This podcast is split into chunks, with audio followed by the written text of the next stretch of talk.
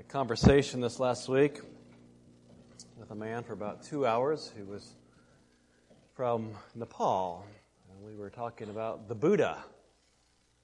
And he said to me, the Buddha was just a man. Well, I wonder what you think of Jesus Christ. Who is Jesus Christ?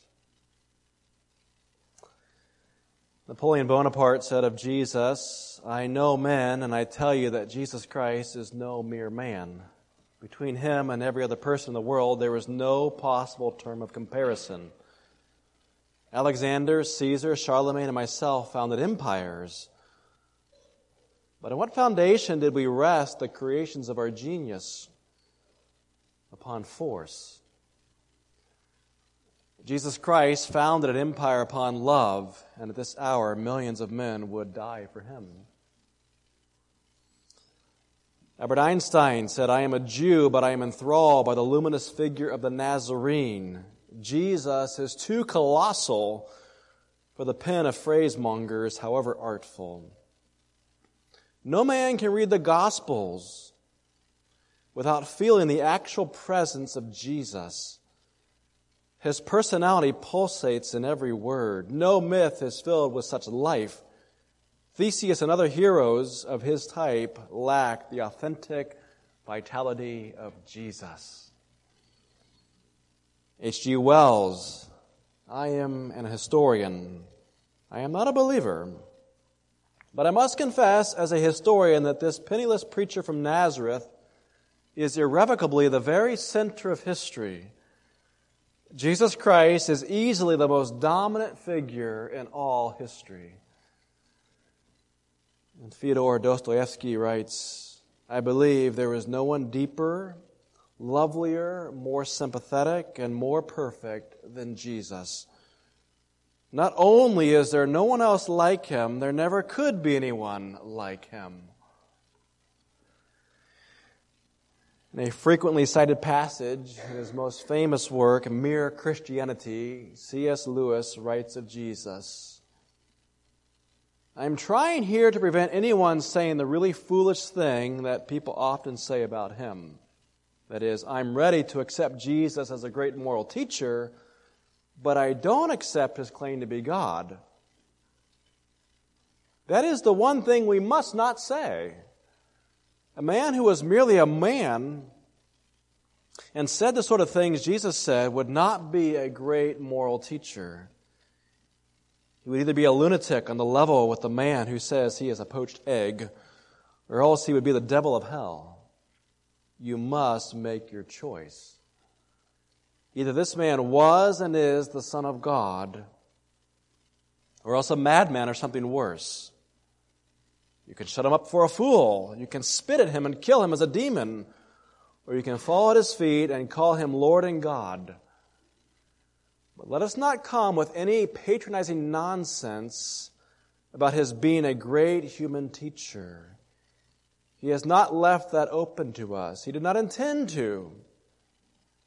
Now, it seems to me obvious that he was neither a lunatic nor a fiend.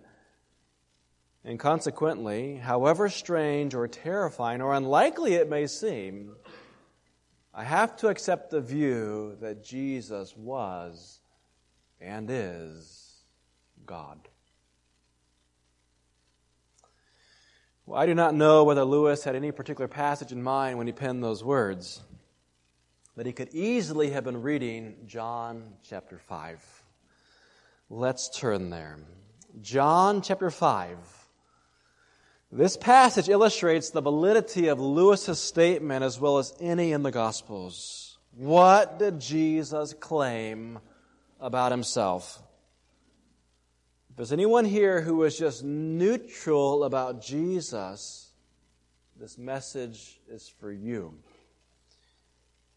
If anyone here is tempted to view Jesus as merely a great moral teacher or a great model of humanitarianism, but that's it, well, then this message is for you. I agree with Lewis. You cannot listen to what Jesus actually claimed about himself and maintain that he was simply a great teacher or humanitarian. There simply is no middle ground regarding Jesus. In the words of Lewis, either Jesus was the Son of God or else a madman. So who was he? Well, in John 5, Jesus deliberately sought out a man who was afflicted at the pool of Bethesda. He heals the man. The man was not even seeking Jesus. And Jesus healed the man on the Sabbath, instructing him to take up his bed and walk. But this Sabbath activity deliberately offended the Jewish leadership who went to enormous lengths to really protect Sabbath observance. Now, this man had been ill for some 38 years. He was perhaps a paralytic, we don't know for sure. Well, surely, if you've been sick for 38 years, Jesus could have waited just one more day till the day after the Sabbath to heal him, right? But Jesus deliberately sought him out on the Sabbath.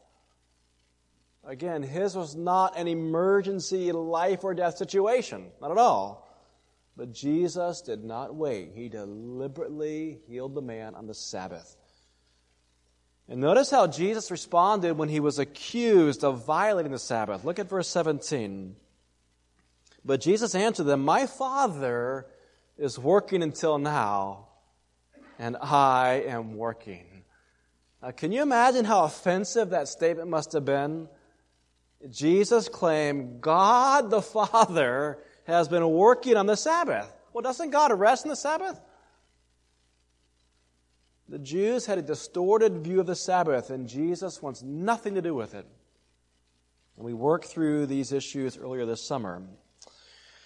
Now, there is a second offense in verse 17, and it's the second offense that the Jews really are going to hone in on. When Jesus said, quote, my Father, he implied that he had a unique relationship with God. He is God's Son, if God is my Father. So again, would you consider Lewis's point? Jesus said certain things about himself that prevent us from regarding him as merely a great teacher. You are not a good teacher if you claim to be the Son of God, unless in fact you are the Son of God. Now, the Jews certainly understood that Jesus was making himself out to be God. And that becomes apparent in verse 18. This is why the Jews were seeking all the more to kill him. Because not only was he breaking the Sabbath, but he was even calling God his own Father, making himself equal with God. So, what do you think? In this pressurized situation, is Jesus just going to back down? No, no, you misunderstood. I'm not God. Or is he going to press his equality with God? What's he going to do? Well, let's read his response, beginning with verse 19. So Jesus said to them, Truly, truly, I say to you, the Son can do nothing of his own accord, but only what he sees the Father doing. For whatever the Father does, that the Son does likewise. For the Father loves the Son and shows him all that he himself is doing. And greater works than these will he show him, so that you may marvel. For as the Father raises the dead and gives them life, so also the Son gives life to whom he will. For the Father judges no one, but has given all judgment to the Son, that all may honor the Son just as they honor the Father. Whoever does not honor the Son does not honor the Father who sent him. Truly, truly, I say to you, whoever hears my word and believes him who sent me has eternal life. It has not come in the judgment, but has passed from death to life. Truly, truly, I say to you, an hour is coming and is now here when the dead will hear the voice of the Son of God, and those who hear will live. For as the Father has life in himself, so he has granted the Son also to have life in himself. And he has given him authority to execute judgment because he is the Son of Man. Do not marvel at this, for an hour is coming when all who are in the tombs will hear his voice and come out, those who have done good to the resurrection of life, and those who have done evil to the resurrection of judgment.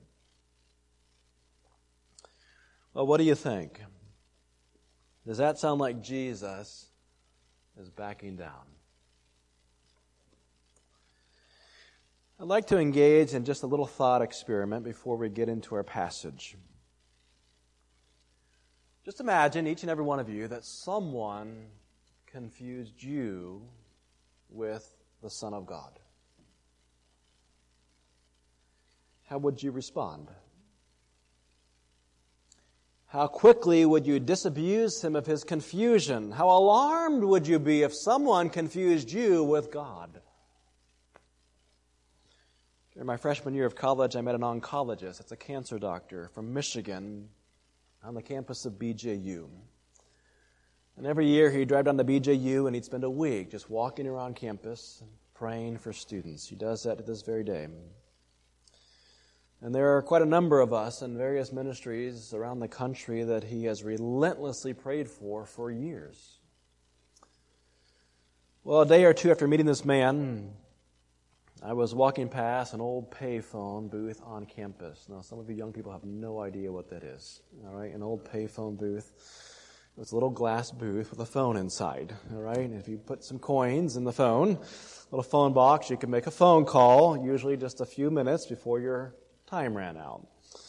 The year was 1996, and there were no cell phones. Well, as I walked past that booth, I saw the oncologist on the phone, and he was just weeping in great emotional distress. And so I just stopped and I said, Is everything okay? Well, he had just received news that his mother was diagnosed with cancer. Now, believe me, I was not some sort of super spiritual freshman college student by any stretch of the imagination. But I did ask, well, uh, can I pray with you? I didn't know what else to say. And I had earlier shared with him my own cancer story, and so the man was just eager to pray. And we prayed together. A year later, when that man came back for his week of prayer, I saw him again. And he remembered that moment when I, the cancer survivor, asked him to pray. And he said, You know, that just really, really ministered to me in that moment.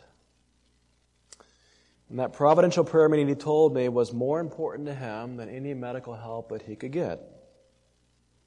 And I was understandably quite shocked. And he proceeded to say something to the effect of seeing the grace of God or Christ likeness in my countenance. This is, this is not a spiritual freshman, all right? I saw God in your countenance. Well, how do you, how do you think that made me feel? Like flattered, spiritual, holy. I remember this moment. I didn't feel that way at all. I felt like totally wretched hypocritical. I know my own heart. You didn't see God in my countenance, I assure you. Now, I'm glad to be a blessing to you, but friend, I, am just a sinner. You're, you're, delusional, I think, if you think you think God in my countenance somehow. That, that, that's how it struck me. Well, keep a finger here and turn to Revelation 22. This is the last chapter of the New Testament. I suspect that you would just be as uncomfortable as I was when somebody starts comparing you to God. We should strive for godliness, yes, but how many of us actually think of ourselves as godly or godlike? We don't. Well, how about a holy, unfallen, bright angel from heaven? John in Revelation 22 has an angel give him a vision of the future. He gives him a vision of the new world to come when all the pain and suffering of this life disappears. And how do you think John is going to respond to this vision? Well, look at verse 8. I, John, am the one who heard and saw these things. And when I heard and saw them, I fell down to worship at the feet of the angel who showed them to me. So here's the Apostle John, and he is about to worship an angel. But how does a holy, sinless, sinless, beautiful, powerful, ancient being who lives in the very presence of God respond when a mortal man falls down to worship him as if he were God. We'll look at verse 9. But he said to me, You must not do that. Well, why not? Keep reading. I am a fellow servant with you and your brothers the prophets, and with those who keep the words of this book. Worship God. Well, friends, that is the immediate, the unflinching, unhesitating response of a sinless angel of God Worship God, don't worship me. That is the appropriate response for anyone who is not God. All right? So, with that response in mind, let's go back to John chapter 5 and let's work our way through Jesus' response. The Jews again want to kill Jesus because they think that he is making himself equal with God. That's how they're hearing him. Well, how do you respond when somebody compares you to God? How does an angel respond when somebody compares the angel to God? Friends, how does Jesus react? We have 11 verses between John 5:19 and verse 29. And what I'd like to do is actually engage each of these verses with the same question. Here's the question What does Jesus claim about himself? What is Jesus saying in each of these verses? All right? This is a wonderful passage to go to when somebody's just really struggling with the identity of Jesus Christ. I would point them to John chapter 5. Who is he? Well, look at verse 19. So Jesus said to them, Truly, truly, I say to you, the Son can do nothing of his own accord, but only what he sees the Father doing. For whatever the Father does, that the Son does likewise. Well, what does Jesus claim about himself? Here's what he says God initiates Jesus' actions. Jesus is so utterly dependent on the Father that quite literally everything that he does, in everything that he does, he waits for the Father's initiative. Jesus lives completely according to the plan and purpose of God. God the Father initiated even Jesus' Sabbath healing of the man at Bethesda. That's what he's saying. Now, you and I like to think, or at least to hope, that we are doing the Father's will at any given time. And you and I really struggle with that, right? Do I know God's will? Am I doing God's will? And how often do we slip up? And how often are we concerned that we are not doing God's will or God is displeased with us? All the time, I suspect. But what Jesus is saying here is that he unmistakably and unfailingly does precisely the will of God. And that's because Jesus' will perfectly imitates the Father's will. Verse 20 For the Father loves the Son and shows him all that he himself is doing. And greater works than these will he show him so that you may marvel. Well, what does Jesus claim about himself? God the Father so loves Jesus that he can reveal all of his actions to the Son. Well, God doesn't tell me everything that He's up to. But, friends, Jesus is not like me. Jesus can be entrusted to know everything the Father does.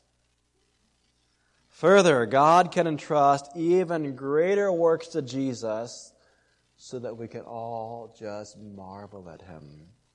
Now, Jesus has done some pretty incredible works already, like healing the man at the pool of Bethesda But God has greater works yet to reveal. And to whom will he entrust these works? And the answer is to Jesus. Well, what kind of greater works might Jesus be referring to? Keep reading, verse 21. For as the Father raises the dead and gives them life, so also the Son gives life to whom he will. Here's our question What does Jesus claim about himself? In the Old Testament, the prerogative of raising the dead belonged exclusively to God. Who else could possibly accomplish such a feat? But look at Jesus' statement very carefully. Jesus does not treat the power of resurrection merely as a power given to him by God. There were actually others in the Old Testament who had raised the dead, but only God, only because God gave them this power. Here's the power, now go use it. But Jesus does not borrow creative, life giving power from God. Jesus can, in fact, raise the dead by his own will. Friends, that is, that is truly astonishing. Imagine a man who said to you, I can will a dead person right back to life. Jesus quite literally makes his own will equivalent to God's will. Put yourself in the shoes or the sandals of the Jews. When someone claims he can perform a miracle, I am just immediately suspicious, even if he claims to do so with power from God.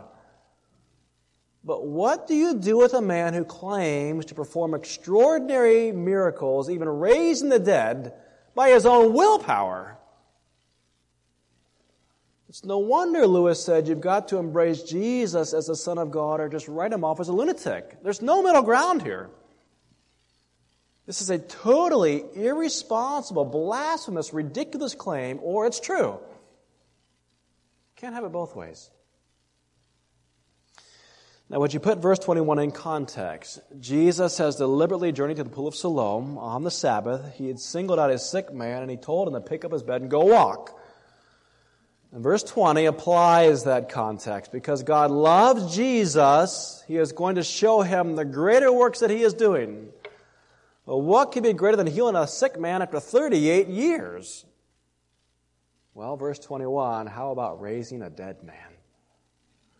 And that's precisely the greater work of verses 20 and 21. Jesus can deliberately journey right into a graveyard on the Sabbath and Jesus can cry into a tomb for the dead man to rise and to come out. And friends, that power is not borrowed power. It comes from his own will. When we arrive at John 11, we are going to see Jesus doing exactly this when he raises Lazarus. Jesus literally will say of Lazarus, This is for the glory of God so that the Son of God may be glorified through it. Jesus equates himself with God as if they are both equal of glory. And now look at verse 22.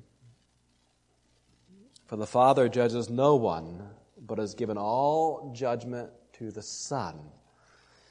Well, what does Jesus claim about himself?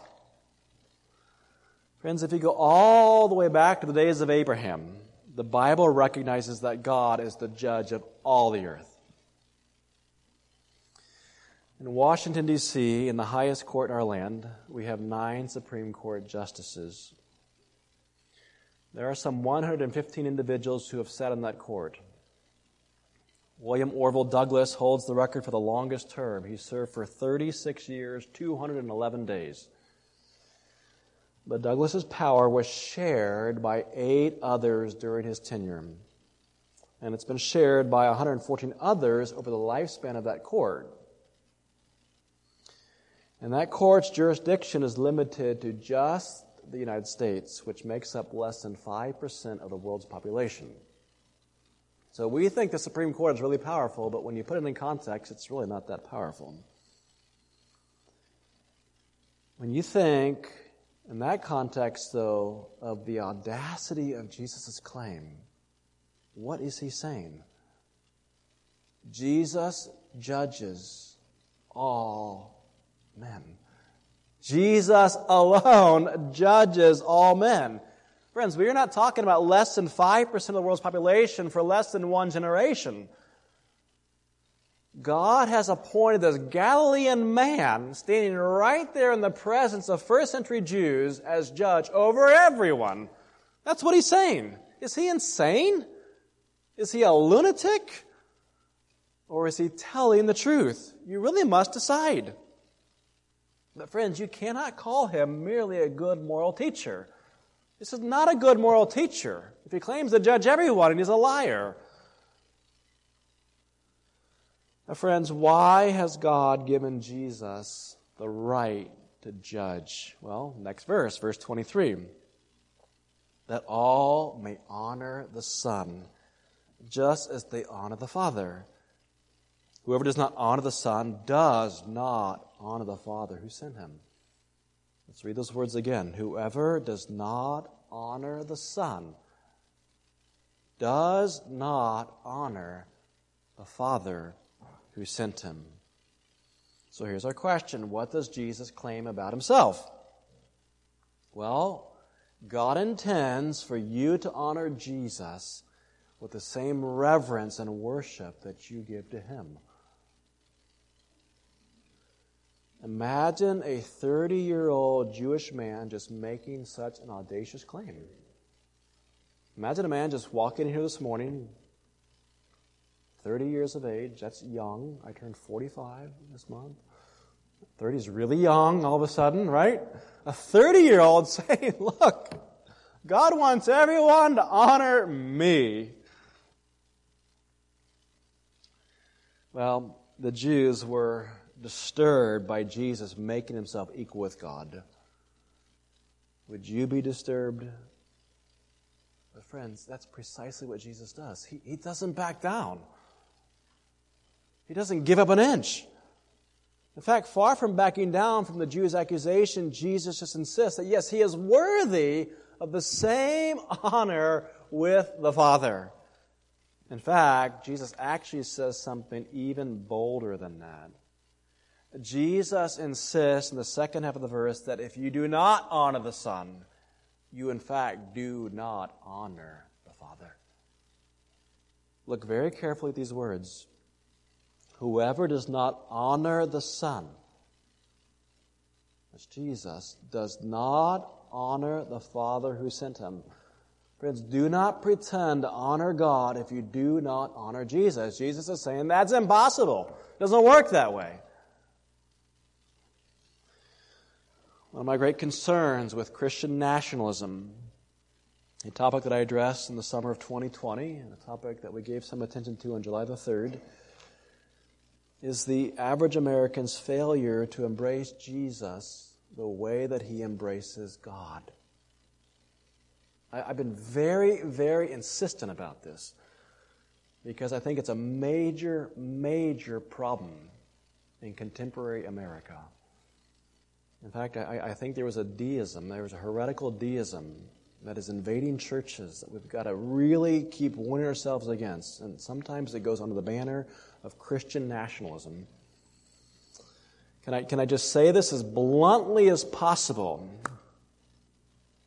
In God we trust will not do if you do not embrace Jesus as God. Look at the text. Whoever does not honor the Son does not honor the Father who sent him. Politicians do not run as atheists with hopes of getting elected. We know this. All politicians talk about God, but do they embrace Jesus Christ? That's what I want to know. God can be found in our nation's founding documents. But what about Jesus? Many years ago, I visited a Christian college in another state. I was not looking for another job, by the way. Along one hall was a portrait of every U.S. president. And beneath each portrait was a quotation citing a comment from the president that he made about God. And the display created an impression that America has also always been this Christian nation because all of our presidents believed in God. But, but I, am looking at some of those statements, and I'm, I'm, I, I know certain things about these individuals and I am saying, yeah, but what about Jesus? What about Jesus Christ? This is a Christian college. What about Jesus Christ? Do you embrace him? Whoever does not honor the Son does not honor the Father who sent him. Do not be deceived by politicians talking about God while ignoring Jesus. Again, the term for that is deism. Deism was the dominant heresy that the Great Awakening preachers in the 1730s had to combat. It wasn't atheism, it was deism. You look at the history of the Awakening, they're really preaching against deism. And they're insisting on the deity of Jesus Christ. Deism reared its ugly head during the American Revolution. In the 1800s, deism again had to be defeated by the preachers of the Second Great Awakening. Again, they're not combating atheism. Darwin hasn't even been born. They're combating deism. The view that there's a God, but we don't embrace Jesus as God. And I'm afraid that deism is every bit as potent and dangerous today as it's ever been. It pervades social media, the news, and political rallies, embracing God without embracing Jesus. That's deism. So, friends, again, do not waver. Just do not waver from the claim in the second half of verse 23 whoever does not honor the Son does not honor the Father who sent him. Don't waver from that. Now, look at the next claim that Jesus makes in verse 24. Truly, truly, I say to you, whoever hears my word and believes him who sent me has eternal life. He does not come in the judgment, but he is passed from death to life. Well, here's our question What does Jesus claim about himself? To believe Jesus' words and to believe his claim that it came from the Father is to have eternal life. Well, do you want to live forever? Well, who wouldn't want to live forever? Well, if you want to live forever, you had better believe what Jesus says about himself. You'd better believe that he did indeed come from the Father. Jesus told a parable in Matthew of a vineyard owner who sent his son to check on his vineyard. And they killed him. The workers killed him. Well, what do you suppose the vineyard owner is going to do? Well, why would you suspect that God the Father would send his son and then tolerate your rejection of his son? He's not going to do that. And that's the problem with deism. And Thomas Jefferson says that we are all created equal by God, which I believe, proceeds to cut the resurrection and the miracles of Jesus out of his Bible. How do you think God is going to respond to that? How would God respond if you took a pair of scissors and just you, you, you cut the resurrection of Jesus right out of your Bible? Oh, but I believe in God. What happens, friends, when you embrace Jesus? The answer comes at the end of the verse. You escape judgment. You substitute life. I'm sorry, death for life. Did I say that wrong? You get life. Okay, there we go. All right. You get life instead of death. All right. Now, what else does Jesus say about himself? Look at verse 25. Truly, truly, I say to you, an hour is coming and is now here when the dead will hear the voice of the Son of God, and those who hear will live. Here's our question What does Jesus say about himself? His voice will summon the dead to come back to life. Can you even imagine the audacity of anyone who would make such a claim?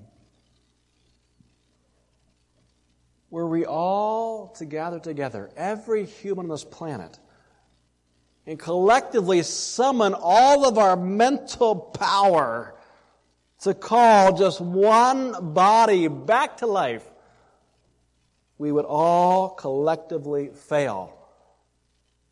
We cannot call someone back to life. Death is utterly irreversible unless, in fact, you are the Son of God. Now, Jesus does not speak merely of a future resurrection. The resurrection of the life is already here. Jesus actually resurrected in the middle of human history. That's what he's getting at here. Not the end of human history, but what does that all mean? I'm going to return to that question at a later time.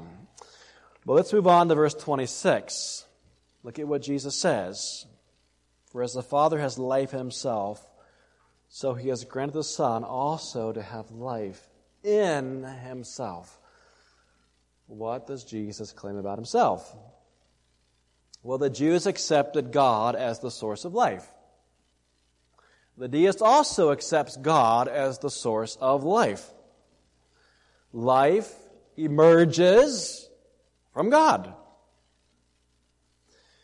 But here, Jesus identifies himself, himself, as the source of life. You remember how John's gospel began? We spent three Sundays exploring three great truths. Jesus is the Logos, He is the life, and He is the light. The Logos, we were told, has life in Himself. Scientists have long pondered the mystery of life. To this day, we do not have a satisfactory definition of what exactly it is.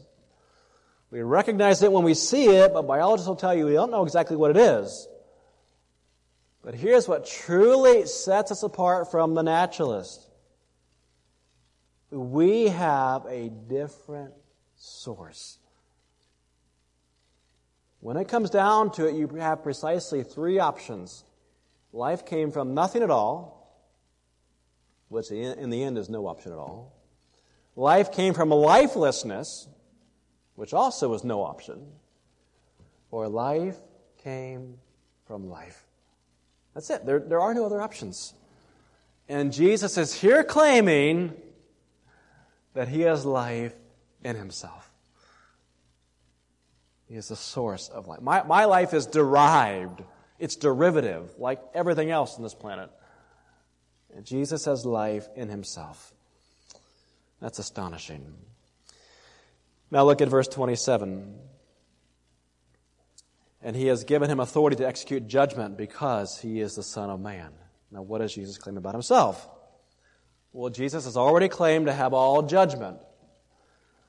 But in verse 27, he actually goes well beyond that to identify himself as the Son of Man, as the basis for his authority to judge.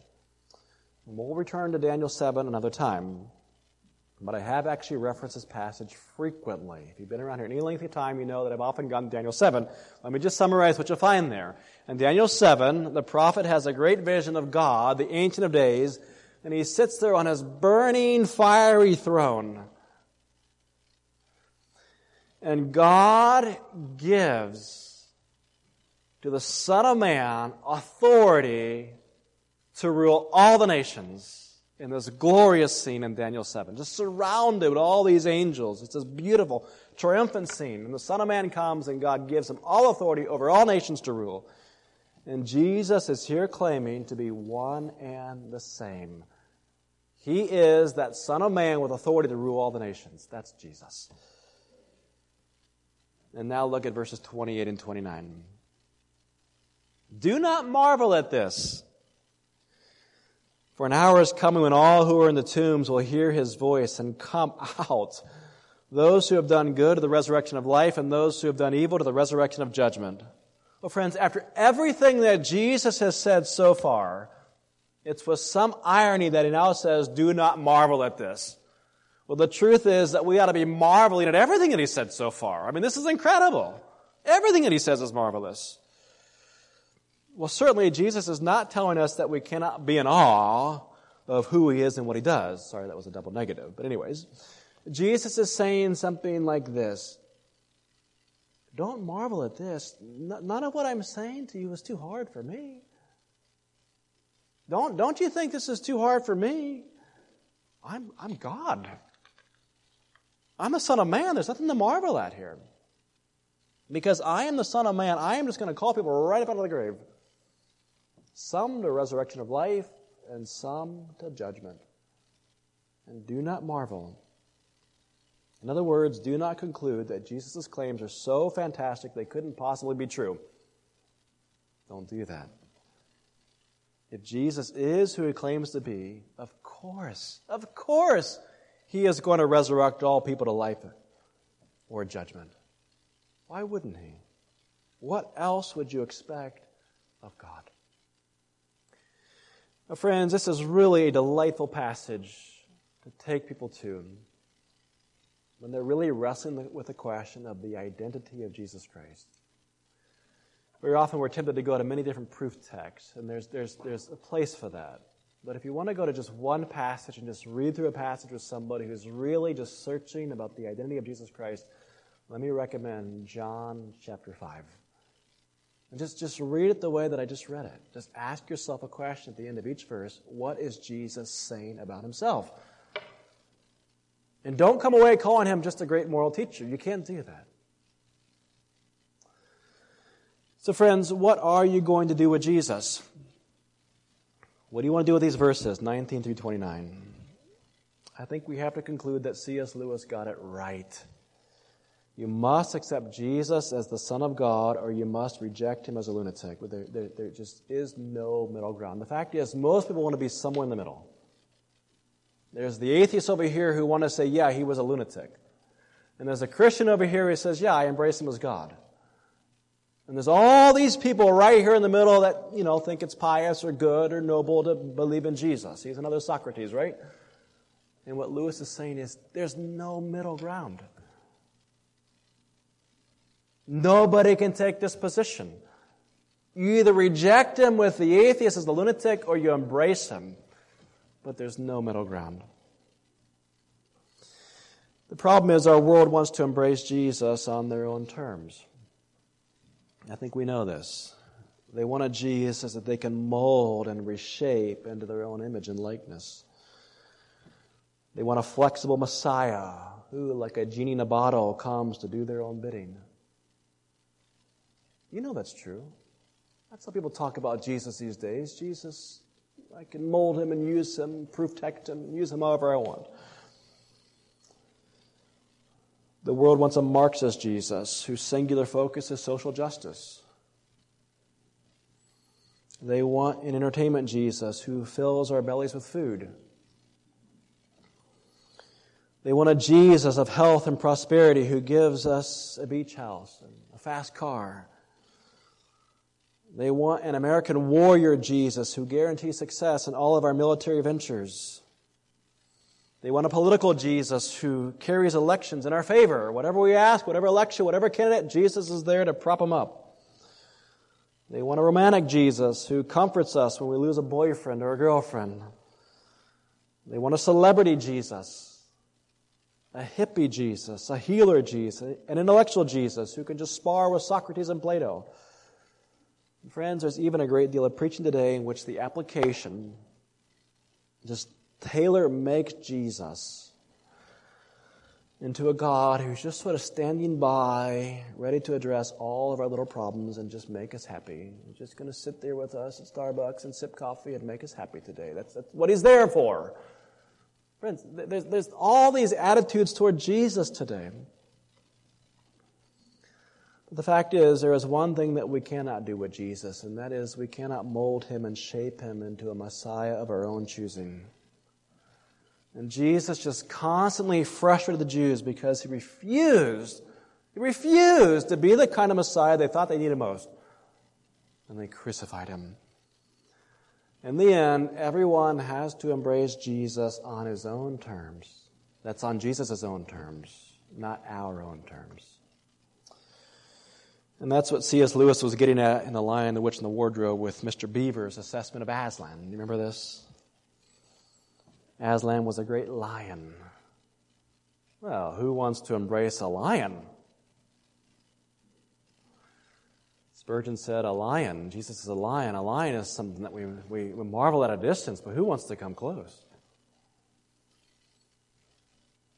Well, Susan said reluctantly in the Chronicles, I thought he was a man. Is he quite safe? I shall feel rather nervous about meeting a lion. Safe, said Mr. Beaver. Who said anything about safe? Of course he isn't safe. But he's good. He's the king, I tell you. So, friends, you either accept Jesus on his own terms for who he claimed to be, and you fall down and you worship him as the only being in the universe worthy of worship, as God, or you write him off as a liar and a lunatic. But there is no middle ground.